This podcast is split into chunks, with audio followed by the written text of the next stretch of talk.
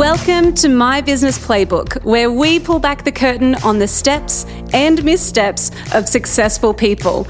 You'll hear a raw and unfiltered play by play of what's worked and what hasn't, giving you helpful advice and insights so you can create an amazing business. I'm your host, Laura Higgins, and this is My Business Playbook. Hey, hey, hey, party people, it's good to have you with me today. We are joined by Riz from Found Legal. Now, you're in for a treat today because she gives you so many practical tips. And when I first met Riz, I messaged her and I was I messaged her on Instagram. We'd been kind of Instagram friends for a while. And I was like, "Oh my gosh, someone has copied my tagline for my business. So not my brand, not my not my business name, but my tagline. What the heck am I supposed to do?" And at that point, I hadn't trademarked anything. I just knew that oh, I need to sort this out right now. So we, Riz really helped me. She messaged me and she she talked me through actually how to do it. And so I set up the trademarks for all of our things. So my marketing playbook, my business playbook, La La Social Club, everything, you know. And now it's all legit, which is awesome. But I had this, it, there's nothing quite like it when you have that feeling, that sinking feeling in your stomach. It makes you feel sick when you realize, oh, I haven't done my due diligence to look after my brand and to look after my business. So, if that feels like you, if at the moment you're like, oh my gosh, I need to do it right now, before you do that, you need to listen to this episode. You need to hear Riz's wisdom because she is so, so good at this. And she actually gives you so many helpful tips and tricks in this episode. So, to give you a bit of context about what Riz does at Found Legal, Found Legal provides legal services and templates for creatives and startups. Riz started Found as a way to make all of that boring, scary, overwhelming legal stuff both accessible and affordable to entrepreneurs, creatives, and designers so that they can have the best shot possible of creating a legal, lucrative, kick ass brand and business that they can share with the world. And especially in the online space, we need to be so onto this stuff. So today, we talk about the importance of trademarking your business, what you should do first to get legally legit, and of course, as always, we pull back the curtain on Riz's startup journey. You're going to love it. Let's dive straight in to my conversation with Riz from Found Legal.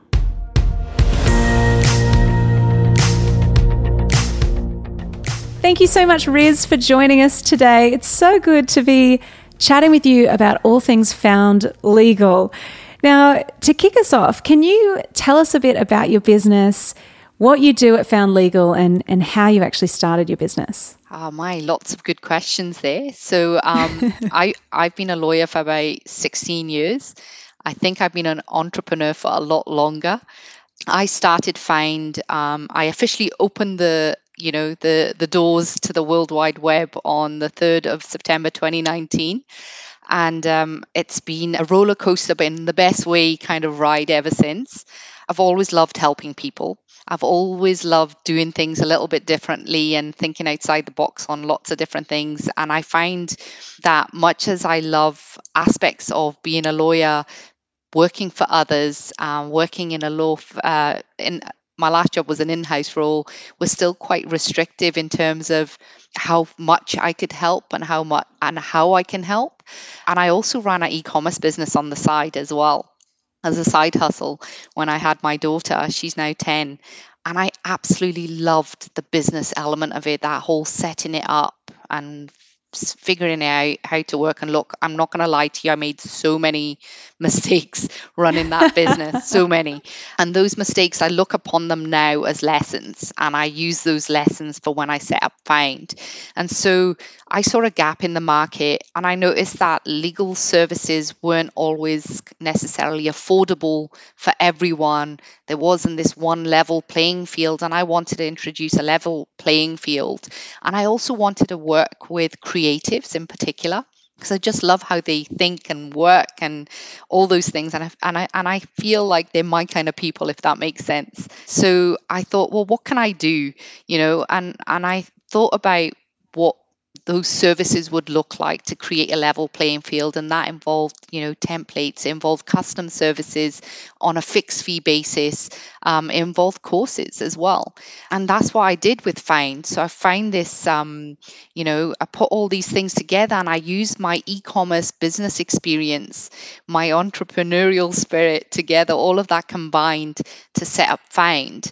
And i run it um, basically i don't look upon it as a law firm I run it as a business and an e-commerce business at that. I use Shopify.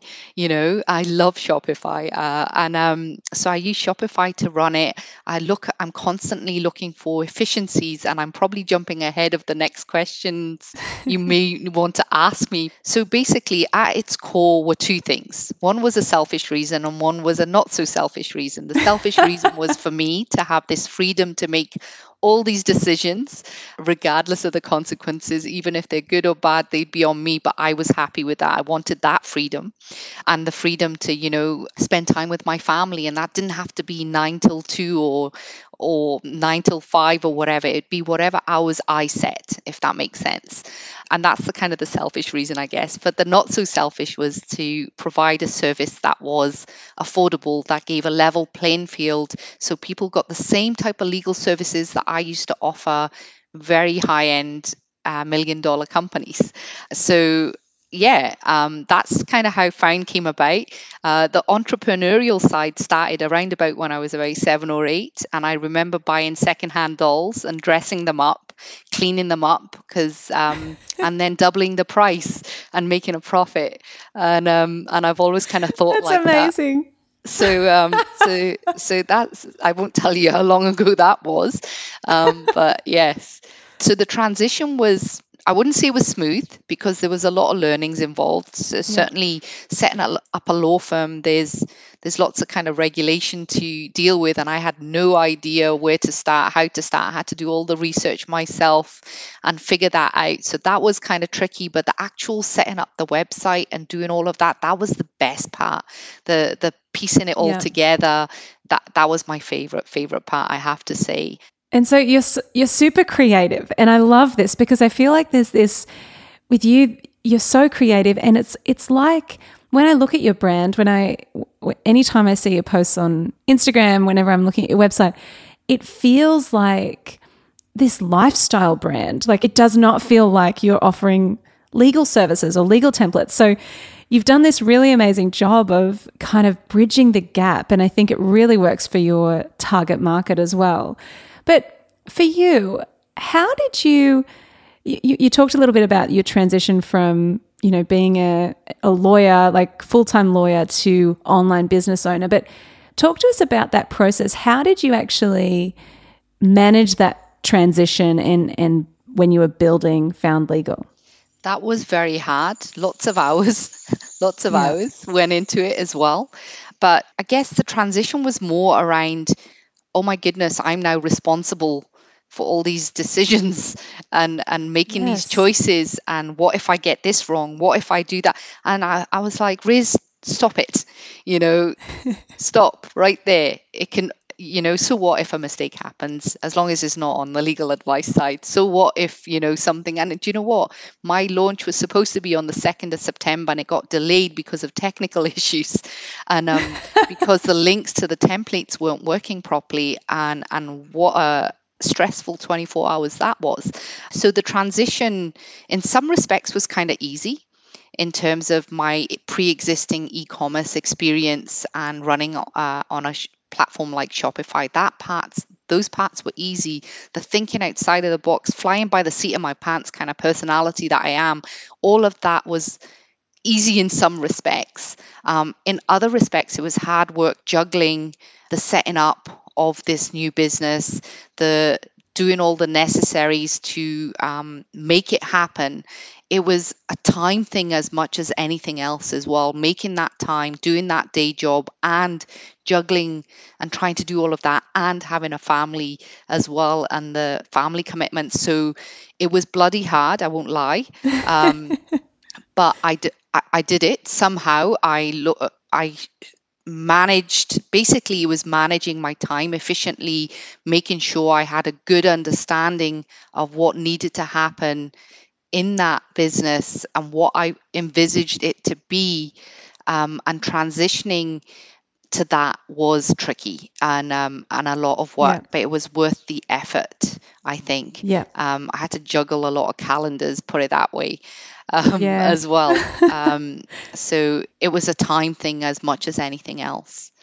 Yeah, totally. In your journey, then, so how long have you been running Found for now? Um, 20 September 2019, so just over a year and a half, or thereabouts. Yeah. And what you've done is so amazing. So I feel like you're a bit a bit of a trailblazer because you've built something that doesn't to me anyway, it didn't really exist before. So how how do you do how did you do that when there was no rule book? There was no one that you could kind of look to to kind of go, "Oh, that's how they did it. I'm going to do it the same." How did you do that and and what were some of the missteps you made along the way? What are some of the mistakes that you made along the way? So I basically I looked at the law firms that were around and their websites, and I thought I need to do the opposite of that. And um, I looked at people in the creative industry. I looked at social media marketers. I looked at graphic designers. I looked at web designers. I looked at businesses like um, Xero and, and Zapier and all the different subscription model businesses that are out there. And I looked at all of those rather than looked at legal businesses for the inspiration, for the, you know, and also my own gut feel on things and how I wanted that to be. I wanted my brand to be infused with my personality and my excitement for life and things as well. And um, so I definitely looked outside of that. And in terms of some of the missteps, one of them was definitely not um, uploading a, a calendar for bookings straight away. I thought I'd save some money and there was there used to be lots of back and forths between clients to organize a meeting. What that that was not a good idea especially when i was time poor anyway. Uh, so I made Calendly. a boo boo there. Yes, I, oh, yeah. I use Calendly is amazing. I, I use Acuity actually, and I, have heard good things about Calendly as well. But they ah, basically oh, so Acuity good. saved my bacon in terms of that back and forth with clients, and not only that, but it lent me a bit more legitimacy in terms of professionalism. You know, there's this mm-hmm. professional process involved in booking time with me rather than my mobile number. So that was really good. And and the other thing I did was maybe initially overcomplicate things a little with the different you know the shiny new objects that you see oh i need this app and i need that app and and trying to and probably why we had technical issues before launch was having too much going on. And keep yeah. keep it simple stupid basically. I should have listened to the kiss method, methodology. And i guess you know the other thing i did was not hiring soon enough. I waited until i was busy to hire and that was a bit of a boo boo because it meant that I didn't have as much time to train that person up when I was, mm. I thought I was ready to hire. And that was unfair on them as well. Uh, because then, you know, we're flying by the seat of pants, trying to get client work done, trying to deal with growing things in the business and on the business, working on the business, and trying to train somebody else up was not good decision. And so I learned from that. So now I have been, when I'm hiring, I look at a number of different things. I pay a lot more attention to my finances as well. Um, so I can then make informed decisions around when can I hire rather than waiting until I'm too busy to hire. So that was another lesson I learned. And I would highly recommend anyone who wants to grow and scale their business. On the one hand, systems and processes are amazing and they are very, very important, but they're as only as good as the input that you put into them, the work and effort you put into them to make them work correctly. Um, and the other is to go and hire somebody to help you, even if it's a contractor or a VA for five hours a week. Do that because you, when you're too busy you're not you're going to struggle to train them and you won't be happy with the with the work and it won't be their fault it'll be your fault oh that's such a good i'm so glad you brought that up because fi- finding the right time to hire and i feel the same I, I often have done that where i've gone oh my gosh we're so busy now i need to hire and then realizing actually no i should have done this three months ago Absolutely. but it's this it's such a juggle isn't it when you're when you're starting out and when you're scaling and growing quickly, I think there's this thing in us as business owners that there's this fear that, oh gosh, like if I hire someone, then like what happens if the work dries up or what happens if there's not enough, especially in the online space? What happens if Facebook changed their ad algorithm and all of a sudden my sales aren't the same anymore? So I, I totally get that thing of hiring too late. So do you have any tips for someone to know when their workload is getting to the point where they should be thinking about hiring? Absolutely. Um, well, I don't know how good these tips are, but I'll I'll, I'll give it a shot. So, you know, what I did was I looked at what I what my zone of genius is, so to speak, and what is bringing in the income, so to speak, as well into the business. I looked at those things as well as how much would it cost to hire a VA. I made a list of all the jobs I was doing as well. So it's important to make a list of all the jobs you're doing and then allocate the ones you really don't like and that you're not particularly good at and they're not driving any particular say they're not they're not uh, something that will grow the business as such, but maybe yeah. good for efficiencies, etc.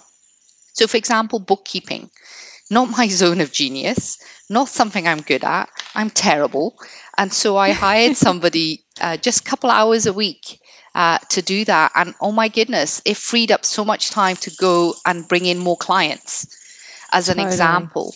Um, yeah. So I would say make a list of everything that you do in your business. And as a solopreneur, I'm pretty sure you're doing about 99% of everything.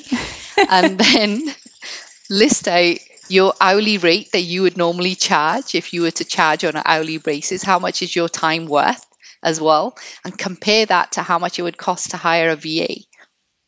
Yeah. And um, and that will be part of the decision making. The other thing I think is important, and I want to point this out actually, is you need to be checking in on your finances on a weekly basis. And if you do that, and if you've done the strategy and you've done your goal planning or goal setting and whatever that may look like, and look, they don't have to be rigid, by the way, then you've got a potentially rough idea of your average income for a certain period of time. And that should also assist you in then making a decision as to whether to hire somebody full time, part time, or just a few hours a week. So you don't necessarily, if you're a bit nervous about hiring, you don't necessarily have to go out there and find yourself a full time employee or a part time. You can hire somebody for a couple of hours a week and say, hey, you know, let's see how we go if work increases, I'll increase your hours. And so you can play it that way as well. So, so good. Ah, you're full of wisdom. I'm so excited to get to the actual practical legal advice, not legal advice. You're giving me legal advice today. Yeah. but one more question before we get into some practical tips for all our entrepreneurs, small business owners, and all the people listening. What has been the most valuable investment you've made in your business? People and systems. So good. Definitely. Yeah. Definitely. If you don't have the right systems in place and you're doing everything manually, when they you could have like just as an example, whether it's my business or your business or somebody else's, if you have a business where you provide services and you're going to onboard that client the same way every time, no matter who the client is, your onboarding journey will be the same. Why is that not automated? Like the acuity calendar example, you know, automation saved me, I'd say acuity saved me back at the beginning two hours. I can't imagine how many hours it's saving me now. Okay. Yeah. As an example, systems can help if you have the right systems in place. The other thing is, you know, when you have the right systems in place and um, it's it, it means that you, your client potentially has a better customer journey with you as well. You have this constant communication uh, with them. And then investing in people, investing in them at the right time. If, if you hire the right people, whether they're contractors or employees, you know, and you've got the right systems and processes in place that still need to be fine tuned as you onboard them. You'll uh, nothing stands still, you know, things can always be improved and they're as passionate as you about your business and they love what you do and they love coming to do uh, what they have to do in your business, it really makes a big difference. It also frees you up to grow your business. And so investing in people and investing in the right systems and processes um, is the most valuable investment I've made. Oh, that's amazing. So, so wise. I love it. I love the idea of the people side and, and building that team. It's so important, isn't it? Because when you're a solopreneur and and like I've done that journey as well, where it's just been for most of my business journey, it's just been myself. I think a lot of the time we think no one else could do what I'm doing currently. And then like like you said, taking a bit of an audit of what you actually are doing. It's like this anyone could kind of do what I'm doing right now. I'm doing random bookkeeping jobs or responding to emails and things like that. So it's it's really I think for anyone who wants to grow, learning to invest into people is is actually the key to it because we you know no man is an island and we actually need to build our businesses. And if you want to scale that's going to involve people. It's going to absolutely. involve absolutely. hiring people. So and i actually i do want to add one other thing actually. There was three things. And that is investing in myself like mentors coaches etc investing in my knowledge and learning as well. That's been important yeah. as well, I think. Um, yeah. Surrounding yourself with the right kind of people and community is super important as well. Surrounding myself with other business owners who are at a similar level or ahead of me, even, is more important. So I can learn from them. You know, um, that's also been an important investment in my business, I have to say. Yeah. So, so good. All right. So let's get into some practical legal tips.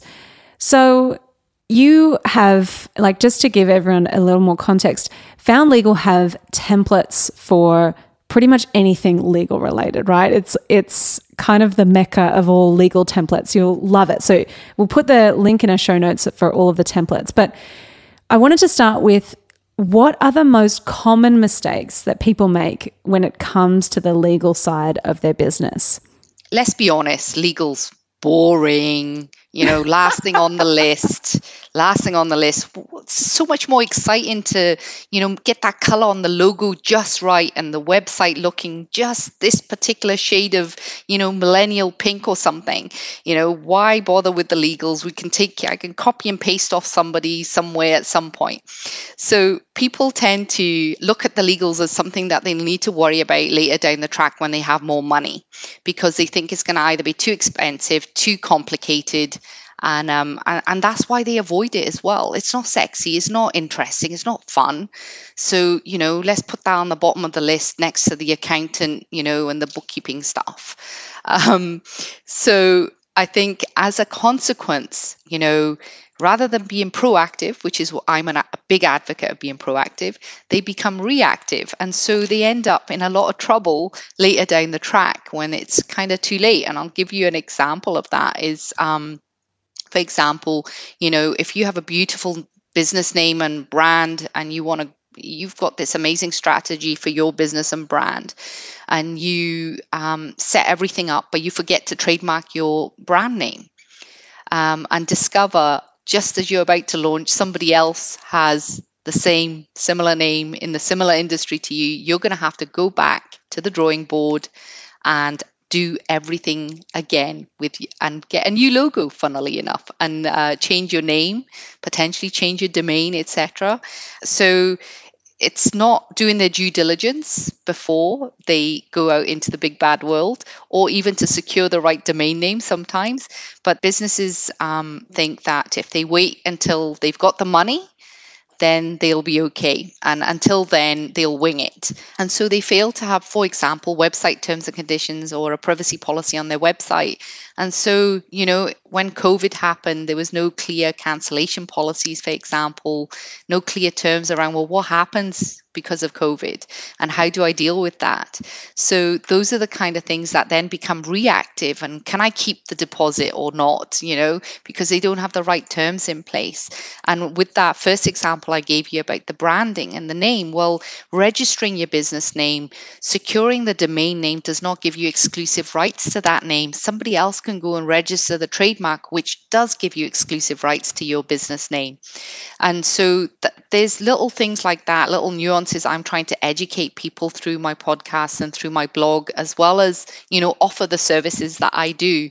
And another thing that businesses tend to do is not have the right contracts in place when they they're so keen to sign up that client, that first client. I know is exciting because I felt exactly the same way when I signed up my first client and I can appreciate, you know, as a lawyer, I can look after myself, but um, other businesses have been stung by scope, things like scope creep, uh, stung by not being paid because they failed to take a booking fee, you know, and made it clear what their payment terms are. So they've been stung in many different ways by not having the right contracts in place because a handshake will do for now.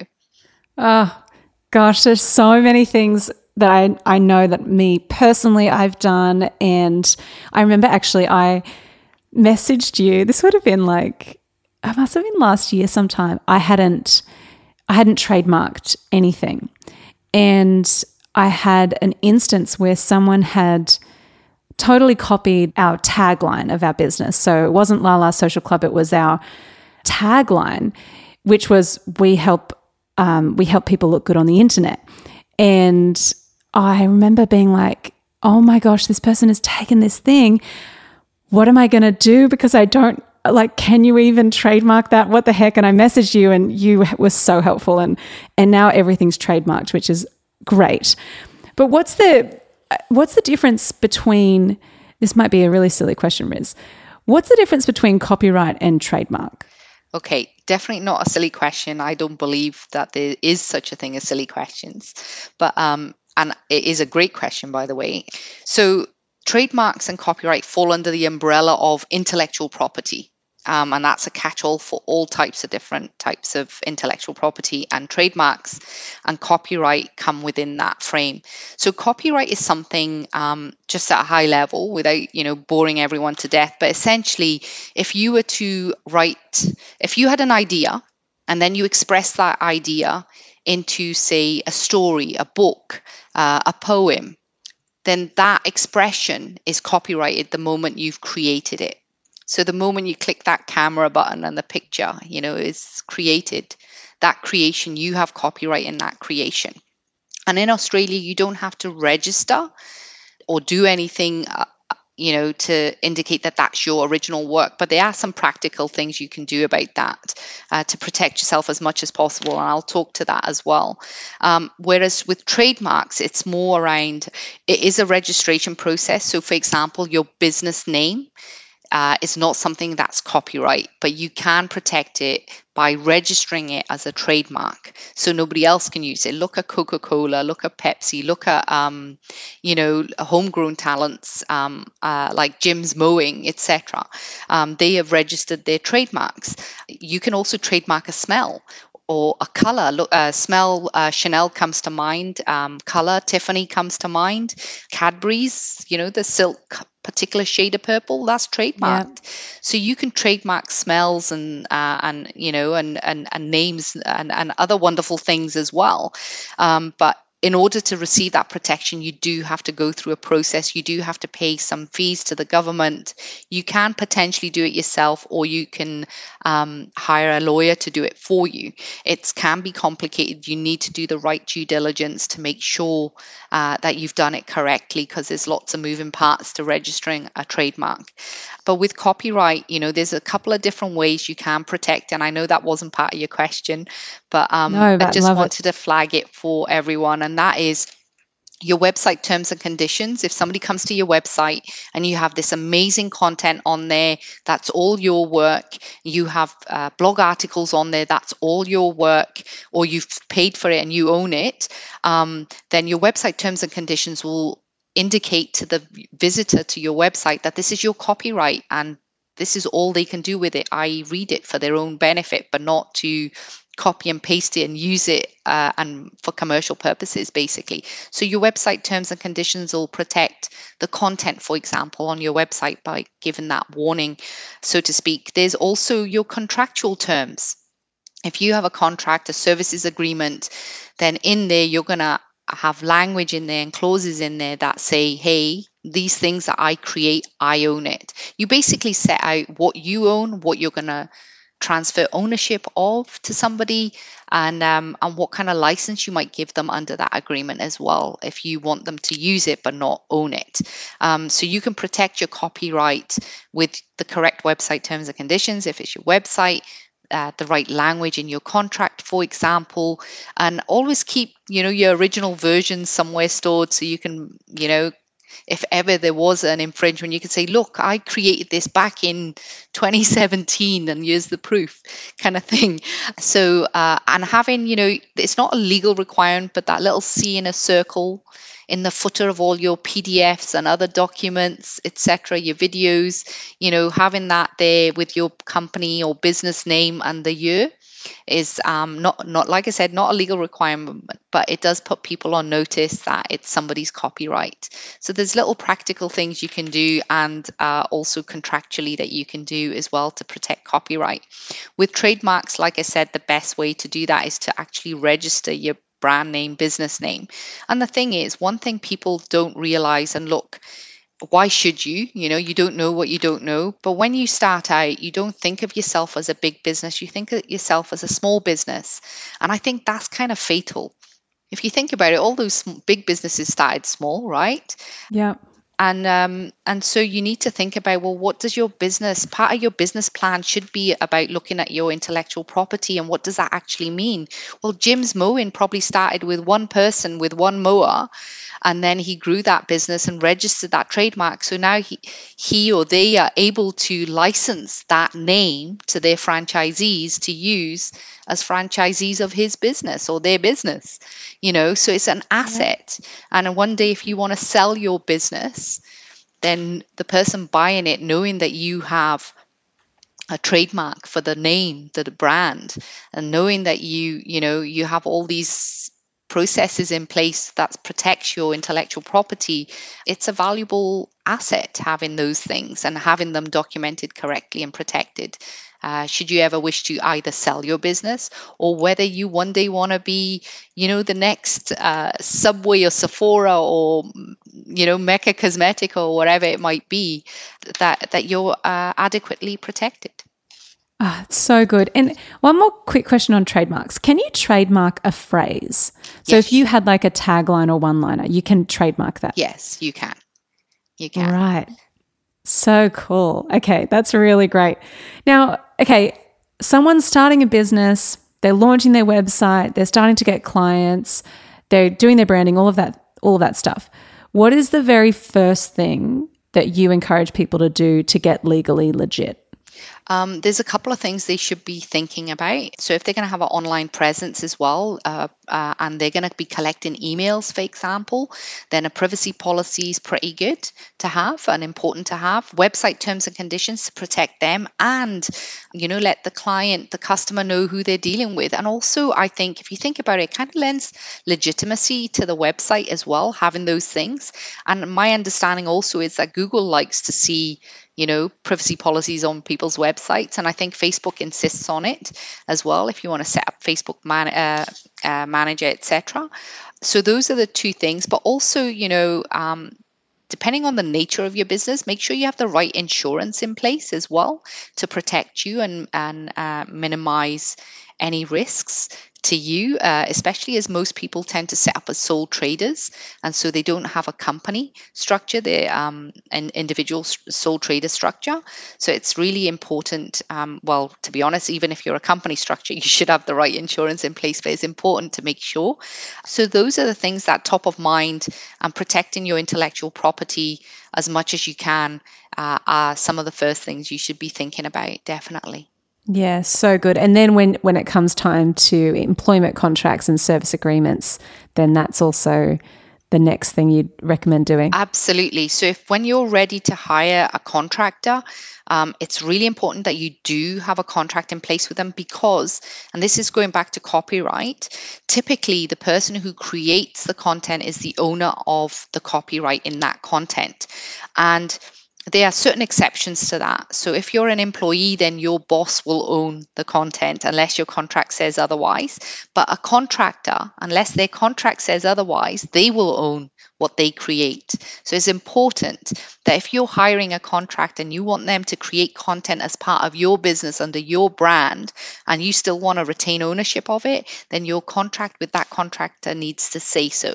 So that's wow. pretty important. So even photographers, so if, if you're if you're getting a photographer in to shoot a bunch of content, in theory, they own the photographs, right? So correct, and they will give you a license typically to use those images in your business for your commercial use, not to on sell it to anyone else or monetize it in any way. So they yeah. will give you a license to use it. Um, and typically, most photographers will only do that. There's only limited circumstances in which um, they won't own the copyright. Yeah, great. Oh, so helpful. And I, I love, Riz, that you call yourself an e commerce business. I feel like it is, and it's really clear the user experience is really like it feels like you're on a shop front when you go to your website. And it's it's really easy to navigate and I love that you've built your brand like that. But what is, I'm, I'm curious with this shift from, and, and we probably touched on it a little bit earlier, but this shift from being in this professional service to actually being an e commerce business. So, what piece of advice would you give someone who wants to turn their professional service into digital products and courses? Because I know you've got heaps of courses as well. Well, don't wait for everything to be perfect for a start. You know, it's surprise you will surprise yourself to and this is to the listeners out there. You will be surprised at how much knowledge and experience is living inside your head and um, you know and there's only so many hours in the day that you can work. Um, so if you can you should definitely think about creating digital products of your services if you can. And the advice I would give is to make sure that you have the right systems and processes in place to manage that so that you can efficiently set it all up and then um, distribute it as well in an efficient manner. So, having the right email providers, the right platform to use all of that makes a big difference.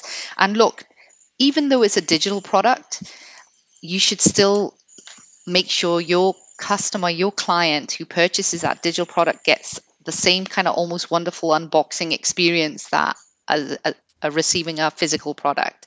So think about your customer journey with you when they buy that digital product. What does that look like? Um, it shouldn't just be, you know, they get the download email and that's the end of it. And, you know, the hardest part of digitizing your services is just sitting down and putting that content together.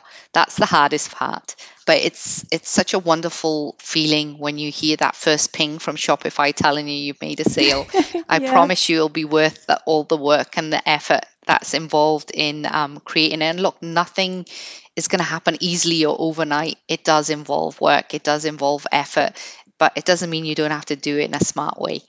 Absolutely. And i think the I was chatting with a business coach about this recently about how the very things that will help us to scale our businesses often require us to sacrifice something in order to do that. And I think when it comes to digital products when it comes to courses even when it comes to like investing in employees and your people it means that you have to give up something that you are currently doing right? Because I think that people think there's this silver bullet in online in online business where it's like, oh, you just do this one course one time and like everything's perfect and you know, you'll make money while you sleep and it's going to be really easy. But actually the time it takes to build those things that's where the sacrifice is and then you know then you can actually reap the rewards of that but i think it's a bit of a fallacy to think oh gosh you can do that overnight it's going to be really easy because it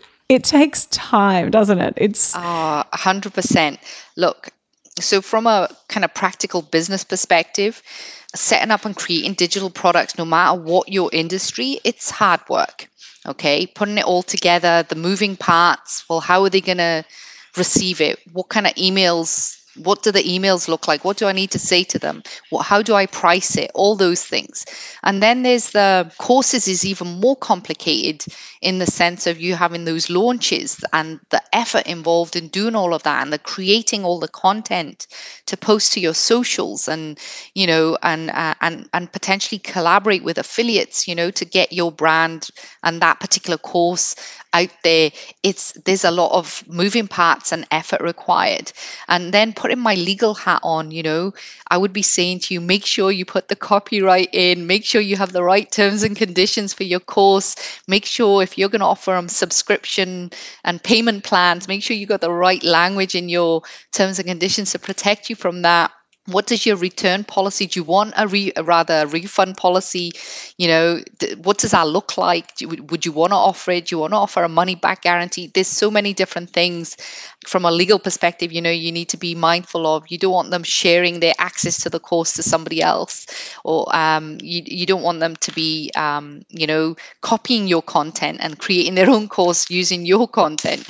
You know so make sure you have the right terms and conditions in place whether that's digital products courses or both. But from a practical perspective, you know, it's very rewarding once it's all achieved. But to get there, it's hard work and it's but it's worth it in my opinion. Yes, um, but absolutely. there are a lot of moving parts. Yeah. Yeah. It's just get, so putting that true. pen to paper first and coming up with a plan. Absolutely. And a deadline is great, hey? Like having a, it's nothing quite like going, right, this is my launch date. Yes. and I'm telling people that this is when yeah. I'm going live and I've got to work backwards from there. So, well, I, when I launched my uh, Build Your Empire course, and um, I didn't actually have all the content ready. I validated it before I did all of that. So I had people buying the course before the course was finished. So don't wait necessarily, people. I'm not saying it's not stressful, but um, you, you know, validate yeah. your.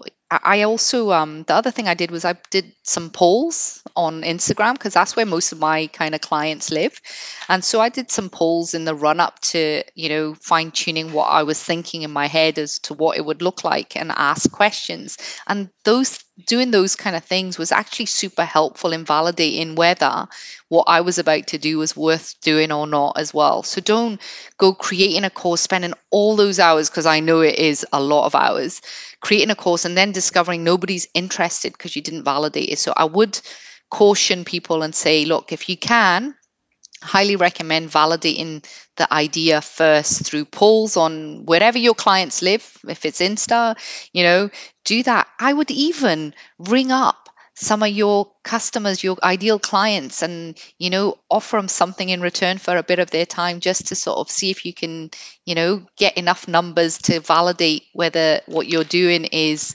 is is is going to work it's going to be successful uh, and is needed or wanted um, and offer some beta testers uh, you know free access to your course maybe to see uh, whether there's any things that need to be ironed out as well so that's uh, non-legal but a, a practical thing oh, I love that it. I think is worth checking into. Absolutely. Oh, Riz, you're so you're so good. And I think I know that our community here will be loving what you're sharing right now. Final couple of questions. Now, a lot of our community, as you know, are small business owners, solopreneurs, juggling all the things. What is your biggest piece of advice that you wish you knew when you started Found Legal? Believe, believe in yourself that you're capable of it, and don't let fear stop you. Just go for it. I was convincing myself I had a bit of imposter syndrome, you know, and um, and I, and I didn't, and I kind of procrastinated. I had children as well and responsibilities, and so it's a scary. That first step is the hardest step to take, but if you've done the the you know the strategy, the thinking behind it all, don't wait for it to be perfect. Just do it, um, and yeah. you'll you will not regret it. Ah, so good, so good. So, what is next for you in Found Legal, and where can people find you? What's next. Um, I'm going to be expanding my templates as well for to make sure right. I protect all creatives, and I'm always open to suggestions and ideas. So anyone listening, if you think I don't have something, just let me know. I will also be uh, launching uh, Build Your Empire course again in a few months. So I'm working on the launch plan for that as we speak, yes. and what improvements I can make to that because nothing's ever finished, right? Um, and um, and just you know the opportunity to work with amazing people. I'm looking forward to that. Uh, people can find me on insta at found legal with two d's. Uh, my website is foundlegal.com uh, again with two Ds. And um, one tip actually before I leave you, I also secured Found Legal with one D on Instagram in case somebody naughty decided they would wa- they would want that and take that. So and now I have breadcrumbs in there, sort of linking back to my official Insta account. So if you have a unique name or if you have a name that somebody can add the word the to in front of it or add an extra letter to it, you might think about that and um, secure your social handles or a domain oh. name to prevent that from happening. I love that. That is so, so good. And one more thing, you have a course called Tricks of the Trademark. So everything we were speaking about, about trademarking. Oh, yes. Is, yes. Is that it, in this course? So Tricks of the Trademark is, so in Build Your Empire, it's only a small part of it. Tricks of the Trademark is a deep dive into trademarks. So if you want to, uh, if you're on a tight budget and you uh, are not in a position to pay legal fees uh, and hire a lawyer, then Tricks of the Trademark uh, is is the course for registering your trademark. It takes you step by step through the registration process and how to do all of that. And it's evergreen, it's available permanently. Uh, you can find it via the social handles uh, on Instagram in my link in my bio. Um, and look, if you still have any questions, just reach out. I'm happy to um, assist. Great. And we'll put um, a link for Tricks of the Trademark in the show notes because I know plenty of people will be interested in that. And as like someone who did the trademarking process myself, I was so nervous that I was doing it all wrong. And, and you gave me heaps of advice. And I also got one of your trademark documents that talk you through it as well. So that was so helpful. So I know that course will be so helpful if you're wanting to trademark your brand. Plus, if you haven't done it do it. It's really important because you don't want to get stuck and have a freak out like I did. So it's good to have all your ducks in a row. Definitely. Oh, Riz, you are amazing. Thank you so, so much for joining me today and for joining us. It's been a pleasure chatting with you, and I'm so excited to see all that you do next in Found Legal. It's amazing. Thank you. Thank you. It's been an absolute pleasure. I've enjoyed myself. So thank you very much.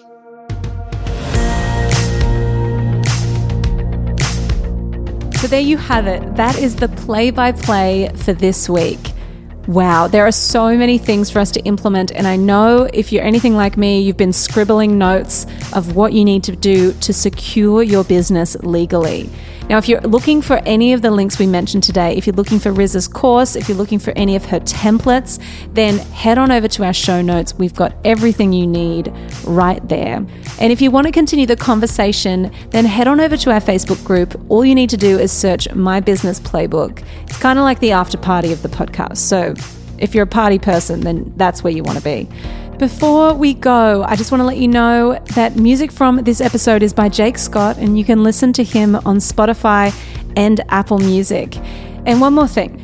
If you love the episode, if you love what we're doing at My Business Playbook, if you think it doesn't totally suck, then please leave us a review, subscribe, share it online. Any of those things we actually love so much. And I read every single review. So I appreciate it. Thank you a lot for everyone who has already left reviews. My heart is happy. Now, as always, thank you for listening to my business playbook. I will catch you next week, same time, same place. Go get them.